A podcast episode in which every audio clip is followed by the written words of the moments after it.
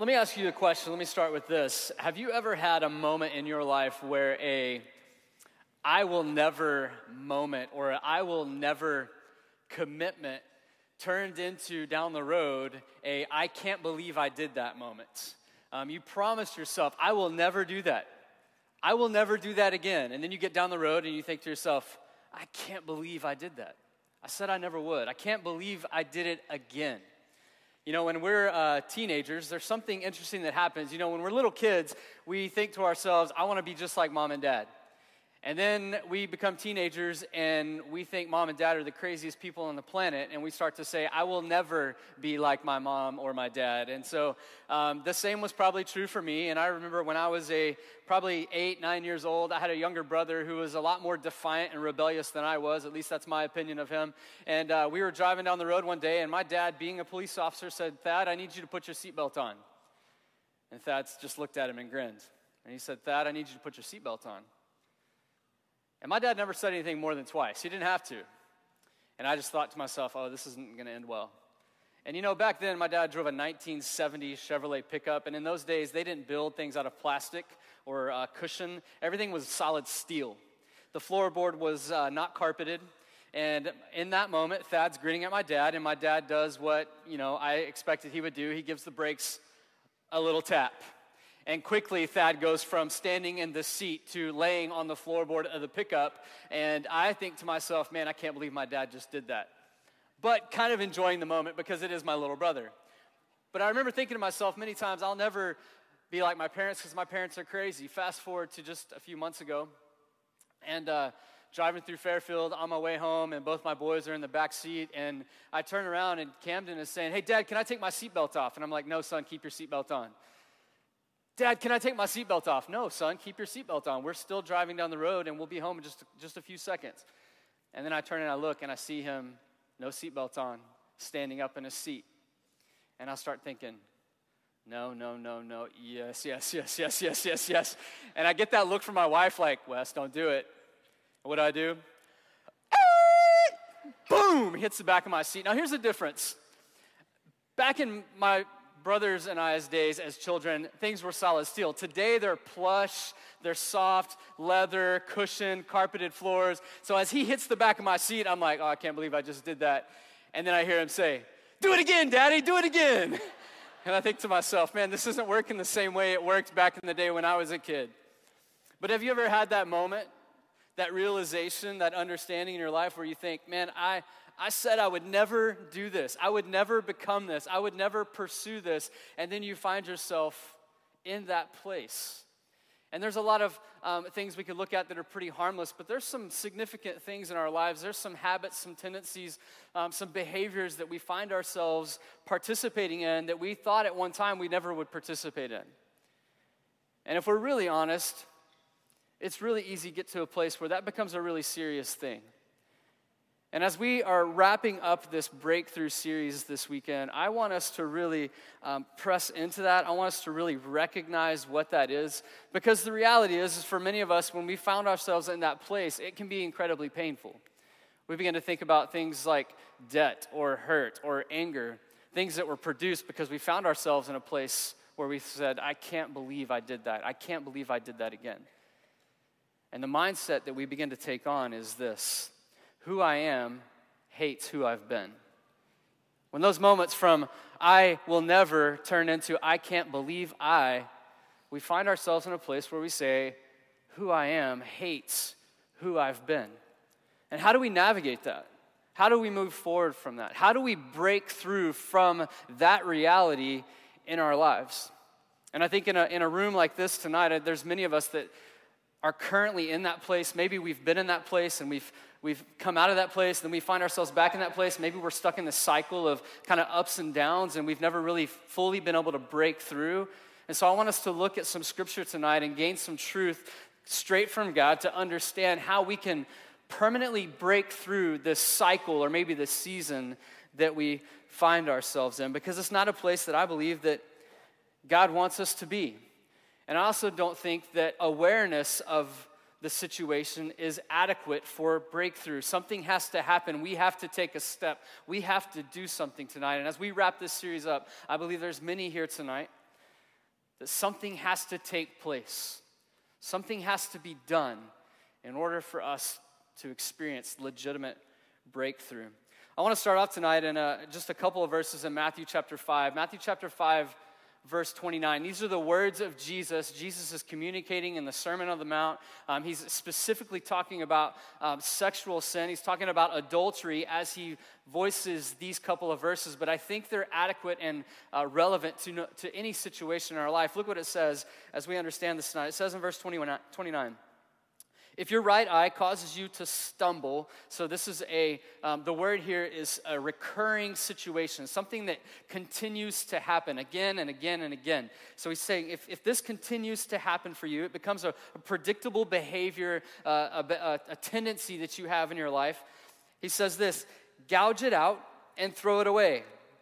It is better for you to lose one part of your body than for your whole body to be thrown into hell. Now he's these are, these are some pretty strong, intense words. But Jesus is speaking into something that he believes is incredibly strong and incredibly damaging. You know, maybe for us tonight, it's, it's, it's an addiction. It's something that, that has kind of held, it's, held us captive for months, maybe years. Maybe it's some relationship issues. Maybe it's this idea of I've got to have the approval of the right people. And sometimes it's people you really don't even like, but you, you're, you're hungry for their approval. And it's just this place you find yourself kind of enslaved to. And I think Jesus is speaking some words to us, some drastic, intense words to help us navigate that type of thing. Look what it says in verse 30. And if your right hand causes you to stumble, cut it off and throw it away. It is better for you to lose one part of your body than for your whole body to go into hell. Now, Jesus is speaking some truth, but he's speaking some uncomfortable truth. I mean, he's using the words like hell, he's saying cut it off. I mean, this is this is some pretty tense, pretty intense verbiage, but I think the reality is for us tonight is if you're here tonight and you find yourself in a place where you would say, I am looking for real lasting change then I think these words are for us. If you find yourself in that place where you would say and you would admit that who I've been, who I, that I hate, who I am hates who I've been, I think these words are for us. He gives us some advice to experience breakthrough. And I want to talk through just a handful of realities, some realizations tonight that I think we can understand as we look toward and pursue breakthrough. As we look at these two verses, I think the first thing that comes to mind is that breakthrough is drastic. Breakthrough is drastic. As we find ourselves in that place where who I am hates who I've been, if we want to experience legitimate life change, then we've got to realize that it's going to be drastic. It's going to require drastic measures. And this is something that we oftentimes become uncomfortable, but Jesus is saying if you want to make breakthrough a reality in your life, it's going to take some drastic efforts. You know, um, several years ago, I was having a conversation with a student who was a junior in high school at the time. He's gone on, he's in college now, and um, it's a conversation that I find myself in often. And this particular guy was struggling with sexual sin, pornography, lust, and he finally he just decided he said I, I don't like where i am. I don't like what this does. I just i don't want to be like this anymore. And he said what do i do? And i have that conversation with students and adults all the time. And i looked at him i said man this is this is serious. This is significant. And i have a ton of respect for you for telling me that this is going on but the real difficult part the drastic things that have to happen are going to help you really break free from this. And so we talked through that, and he, t- he explained to me that he had a smartphone, that he had access to the internet. He explained to me that his parents had just bought him a brand new computer for his room. And we, we talked through some specific, drastic steps he was going to have to take in order to break through this area of, of sin in his life. And so he went home the next day and he went to his parents and he said, Mom, Dad, I've got to get rid of the computer. It's, it's just, it's wrecking my life. I've got to get rid of my smartphone. So we went back to the flip phone. He made some drastic changes. And, and, and the sad thing is, is that story is more uh, a rare story because oftentimes when students come to me and we have that conversation, the drastic changes are really difficult to establish. But I have a ton of respect for this guy because he did, I think, what exactly Jesus is communicating here. It takes drastic measures to overcome some of these drastic behaviors and tendencies in our life. It's the idea that we're willing to do whatever it takes to step out of the season or the type of lifestyle we're experiencing. The next thing that I believe about breakthrough from this passage is simply this breakthrough is limiting. Breakthrough is limiting. For many of us, I don't think we ever experience true breakthrough, true life change because we're unwilling to put limits in certain areas of our life. Now, this is just my assumption. I know that that's dangerous, but my assumption tonight would be this the area of your life where you need to experience the most change is probably the area of your life where you're unwilling to put any limits. It's something that we don't enjoy doing. You do what you want to in this particular area or in those areas. You say to yourself, you tell yourself, you even tell others, I don't need to do anything but yet deep down you want breakthrough in this area. You know, we all believe certain things, and I'll hear people say, Well, I don't need a seatbelt. And, and maybe you don't need a seatbelt until you do need a seatbelt. But you think, Man, I don't want to, it just, it makes me feel restricted. It makes me feel confined. I just don't need this. Maybe, maybe it's a little easier to understand it like this. Um, I don't know how many of you are dog people. Um, I assume many of you have pet dogs. Let's just, for example, for illustration's sake tonight, say that you go home tonight and you decide that you want to do what's best for your dog, so you just turn him loose. Be free, Fido. Like, just, just go roam the neighborhood. Have fun, enjoy the best life. I believe that true freedom comes when you have no limits, no boundaries. Be free. Now, no one in the room would sit here and argue with me and say that that's probably the best life for Fido because it's not. Fido needs some boundaries, Fido needs some limits, Fido needs to be protected. And the same is true for us. We benefit from boundaries, we benefit from limits in our lives. You know, the reality is, is we get freedom oftentimes confused. Freedom comes from limitations. If you, conti- if you continue to live your life without any sort of limitation or boundaries put in place, you will be mastered by something. Scripture proves that to us over and over and over. No limits equals no freedom. The third thing that we find from this passage quickly is this breakthrough is abnormal. Breakthrough is abnormal. I mean, think about this for a second. Jesus says, if your eye causes you to stumble, I mean, if you're continuing to fall into this behavior, or you have this tendency about yourself, or there's this addiction going on in your life, and you continue to struggle with that, he's saying you've got to cut your hand off. You've got to gouge your eye out. There's nothing normal about that. I mean, just think about this for a second. You're hanging out with your friends one day, you go home, you, you realize that this is an area of your life that you've got to change. And in this particular passage, he's talking about adultery. And let's just say that's the struggle. You come back the next day and you've got, you're missing a hand and you have gouged your eye out. And your friends look at you and say, Man, what in the world happened? Who got a hold of you? And you just look at him and say, Man, Jesus told me to do it. Your friends are going to look at you like you're crazy because it seems crazy. Now, Jesus is not saying to literally cut your hand off and gouge your eye out, but he's trying to help us see and understand the importance of taking drastic measures in order to experience breakthrough in a specific area. Breakthrough is abnormal. We've got to make some adjustments in our lives. Uh, a few years ago, I decided that I was going to make some changes in my life. I was going to start trying to become more healthy. I wanted to start exercising. I needed to find something that would help me stay on a consistent routine exercising, and then maybe I would have more motivation to eat better and not eat so much junk food. And listen, being a student pastor, that's ridiculously hard. Because students like junk food, students like candy, they like Starbucks, they like Whataburger. And so there was this idea that every time we wanted to go hang out with students or go out with a small group or hanging out, they were like, let's go to Whataburger. Man, I can't eat Whataburger. What's wrong with you, Wes? Have you lost your mind? You don't want Whataburger? Because the, the, the, the reality is, is that I always went to Whataburger. I always ate candy. I always drank Starbucks. It was what I wanted, it's what I preferred. But the reality for me is that something had to change because normal wasn't working well for me anymore. And so I had to change. Breakthrough had to happen in my life physically by exercising and eating better. It was abnormal.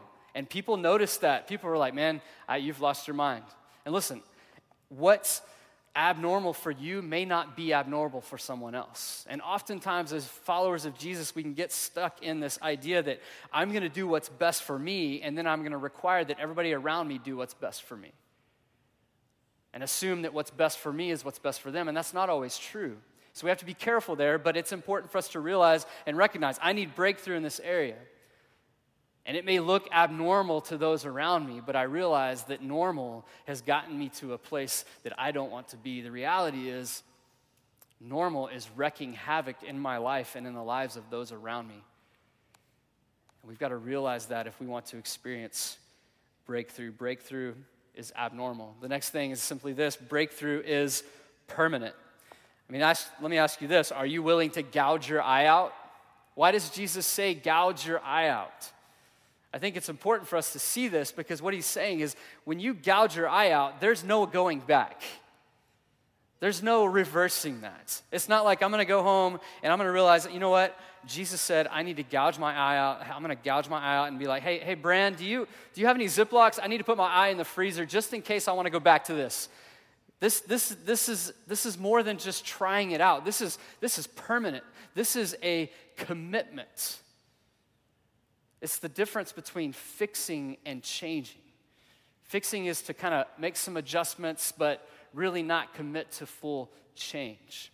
Think about it like this think about it in marriage.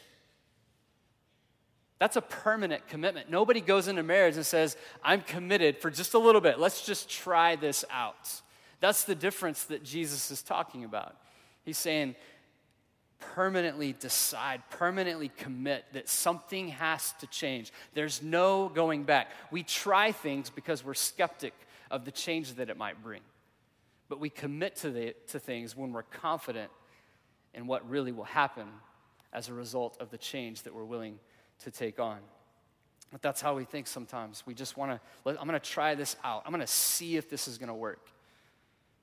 I think what Jesus is communicating to them and to us tonight is that change is permanent. Change is a commitment. It's not something we just kind of touch our toes in the water, it's something we go all in for life.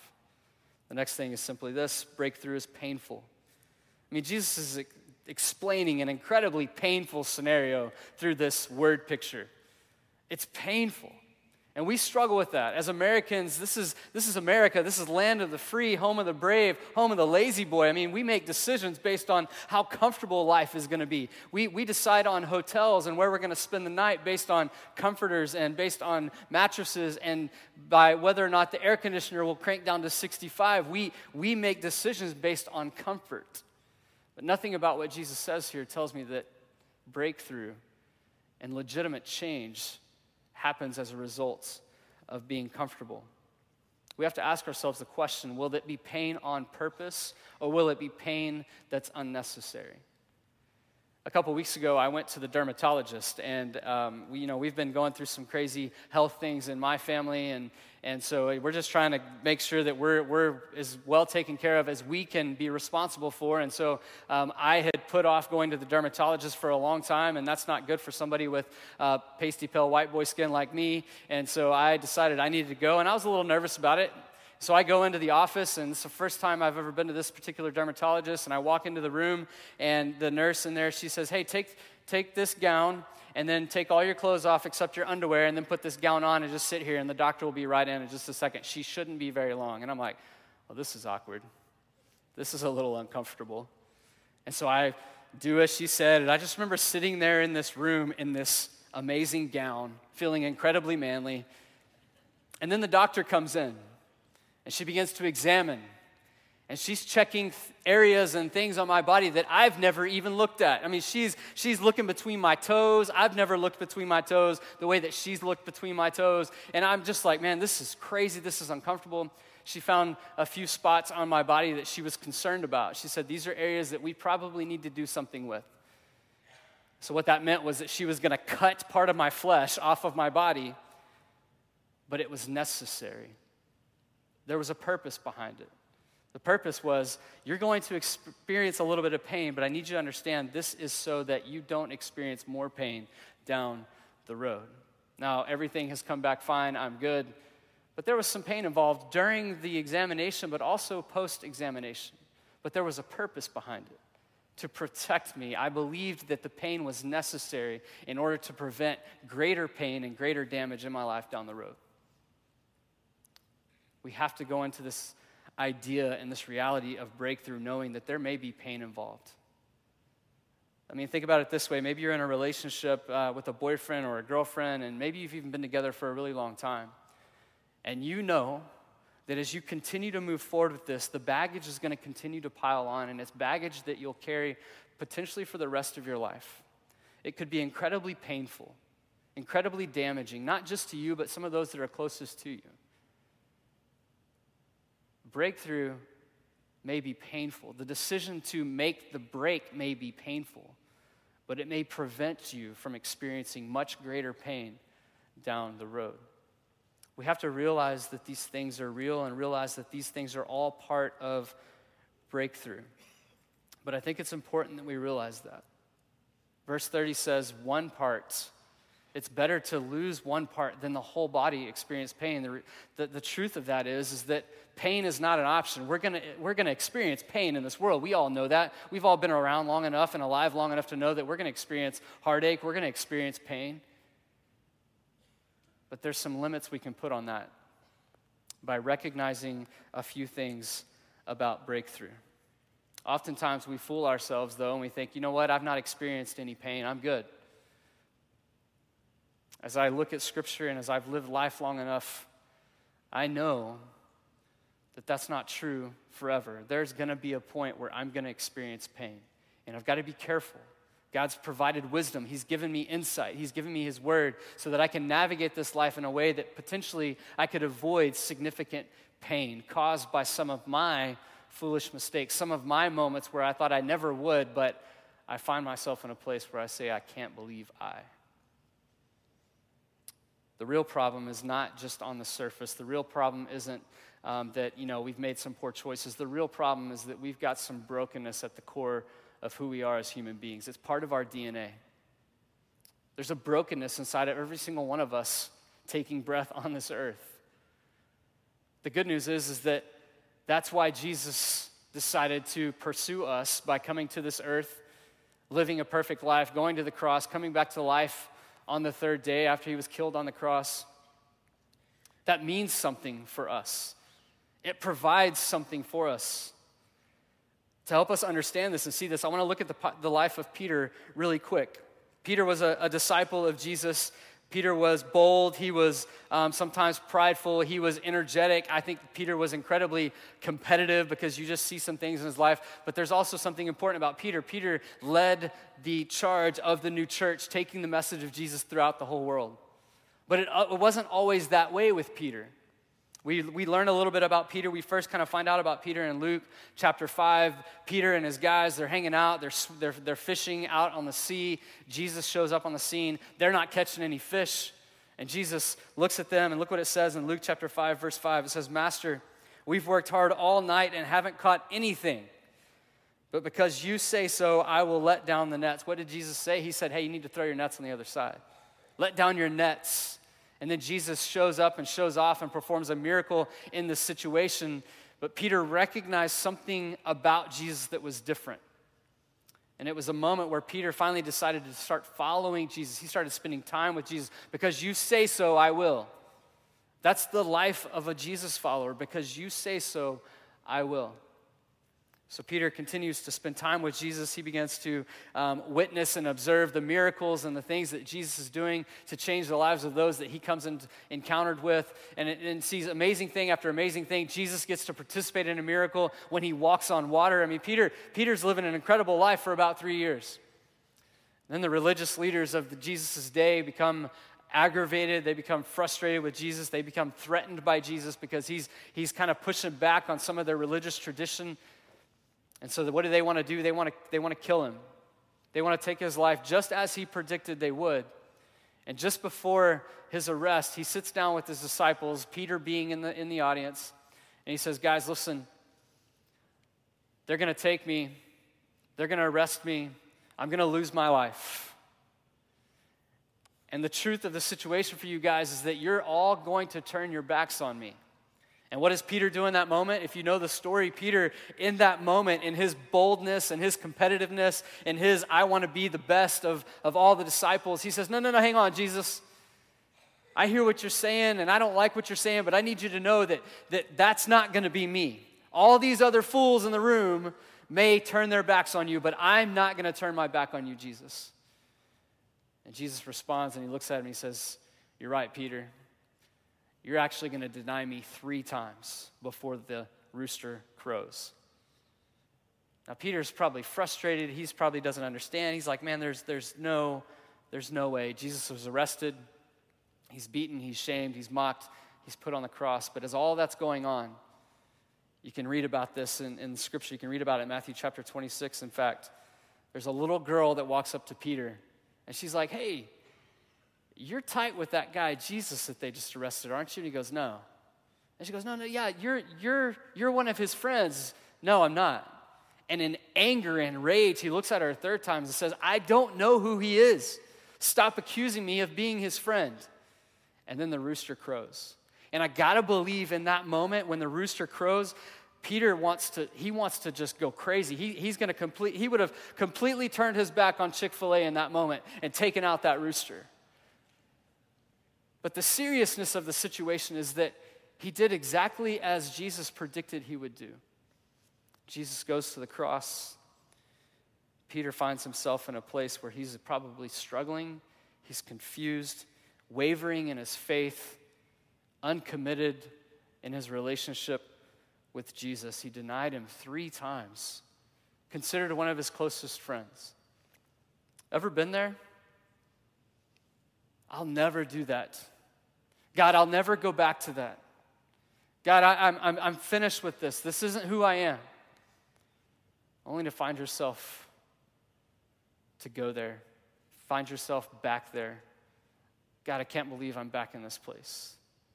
And maybe it's just a cycle that continues to happen in your life. It brings us to John chapter 21. Jesus has died, he's come back to life. The resurrection has happened, the greatest miracle in the history of humanity. Peter and his 10 closest friends, the disciples, discouraged, frustrated, confused. What do they do?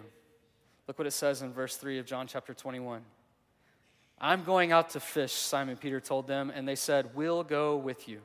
So they went out and got into the boat, but that night they caught nothing. Peter's saying, I don't know what else to do. I did exactly what I said I wouldn't do. I said I would never do that. And what does he do? He goes back to living the life that he lived before he met Jesus. Peter's in desperate need of a breakthrough in this moment. Verse 4 says, Early in the morning, Jesus stood on the shore, but the disciples did not realize that it was Jesus. He called out to them, Friends, haven't you any fish? Nobody likes that guy when they're not catching fish. Hey, man, you catch any fish yet? No. He said, Throw your net on the right side of the boat, and you will find some. When they did, they were unable to haul the net in because of the large number of fish. Remember, this has happened before. Jesus had already done this in their life. He's reminding them of who he is in this moment. And then look at what it says in verse 7. Then the disciples whom Jesus loved said to Peter, It is the Lord. As soon as Simon Peter heard him say, It is the Lord, he wrapped up his outer garment around him, for he had taken it off, and he jumped into the water. Now, I'm just going to be real in this moment. If I'm Peter, that's probably not how I'm going to respond. Overwhelmed in my guilt, I'm thinking, man, I'm probably the last person Jesus wants to see. I totally turned my back on him in his lowest moment in life. But for some reason, Peter runs back. I mean, he, he jumps in the water to go after Jesus. I mean, it's a bizarre uh, situation, it's a bizarre happening, but I think there was a moment where Peter realized and he had this understanding where he said, You know what? There's Jesus. And he's come back to get me despite what I've done. And then he began to remember all the things before. Life with Jesus, life following Jesus. Life had purpose, life had meaning, life was full of miracles. There was breakthrough happening in his life and the lives of those that they came in contact with. And he remembered that. So he jumps back in the boat, jumps back in the water to get to Jesus as fast as he can. Look what it says in verse 15. Several verses later, they're having breakfast. Jesus and Peter have a conversation. It says, When they had finished eating, Jesus said to Simon Peter, Simon, son of John, do you love me more than these? Yes, Lord, he said. You know that I love you. Jesus said, Feed my lambs. And then it continues on. He's, he asks him again, Do you love me? He says, Yes, Lord. And he says, Feed my lambs. And he asks him a third time, Do you love me, Peter? And Peter's in frustration, a little agitated, doesn't understand. Why are you repeating the question? He says, Yes, you know I love you. He says, Feed my lambs. Why does he ask him three times? I think it's important for Peter to be able to look back on what he had done, look back on that season of his life, and then realize what Jesus had done and how Jesus came back to get him, anyways. In the darkest point of his life, in the moment where he needed the greatest breakthrough, he didn't have to go find Jesus. Jesus came and found him. And he says, Peter, do you love me? And three times Peter says, Yes, I love you. And I think Jesus wants Peter to see it doesn't matter what you've done, it doesn't, doesn't matter who you've been and how much you hate who you've been. I'm chasing after you, anyways. Do you love me? And Peter, overwhelmed with the goodness and the love of Jesus, says, I love you. And look what it says the, at the end of verse 19. It says, Then he said to him, Follow me. Follow me. Breakthrough is following Jesus. From this point forward, Peter's life never looked the same. It never looked the same. It looked different from this point forward. Peter begins to share the message of Jesus. In the verse just before verse 19, Jesus predicts that Peter's going to die. He tells him how he's going to die. He's going to be crucified. And yet, Peter, regardless, he continues to follow Jesus all out. It was drastic, it was painful, it was permanent. It was limiting. His life was going to look different, but he realized that all of that was better than where he had found himself by choosing to satisfy and trust himself. And so he goes all in. He trusts Jesus with his life. I want to close with this story that I read several years ago about a, a girl named Tiffany. And Tiffany had uh, grown up in church. She had an understanding and a knowledge of who Jesus was. And she had grown up kind of participating in the things of church and just kind of going with the flow. And then she got into college, and she says in her story that she just kind of went crazy. She kind of really enjoyed the college scene. She was um, ha- hanging out with all kinds of different people, really partying it up. She was um, hooking up with guys, and it was just a it was just a crazy, bizarre season where she was making choices based on whatever felt right in the moment. And then there was a day where some of her friends said, Hey, we want you to go to this event with us. And so she said, All right, cool, that sounds fun. I, will do that. That sounds good. So she goes to this event, and at this event, she meets this guy. And she says in her story that this was like the perfect guy. He was handsome. He was about to graduate and already had a great job locked up. He was a, just that guy. He was the, the total package. He was also a committed follower of Jesus. And she was just in awe that she had the opportunity to meet a guy like this. And they had conversation and they enjoyed each other's company and she, she couldn't wait to get back from the christmas break that she was about to go on so that they could maybe hang out again and get to know each other. So over the christmas break she gets home and she begins to tell her mom mom I, i've met the, the most wonderful man. She tells her all about him tells him all about tells her all about how great he is and everything that he's accomplished and everything she, he's going, going to accomplish and how much she wants to get to know him. And then her mom looks at her and she said tiffany I'm excited for you that you met a man like that and that you know that a man like that out there exists. But, sweetheart, I'm not sure a man like that is looking for a woman like you. And she said in that moment, her initial reaction in the first couple seconds was anger, and then she quickly realized that her mom was speaking truth to her. And she said she fell to her knees and began to weep because she had gotten to a place where she hated who she was. And then she continues on, and, and I wonder if this is the moment for some of us tonight. She got to that place, and she described it as a defining moment in her life where she said, I'm no longer going to do things for myself. I'm going to wholly, fully, completely trust Jesus and breakthrough began to happen in her life. Yeah, she had to navigate through some messy things from her past. but she was confident in the plan that God had for her life moving forward from there.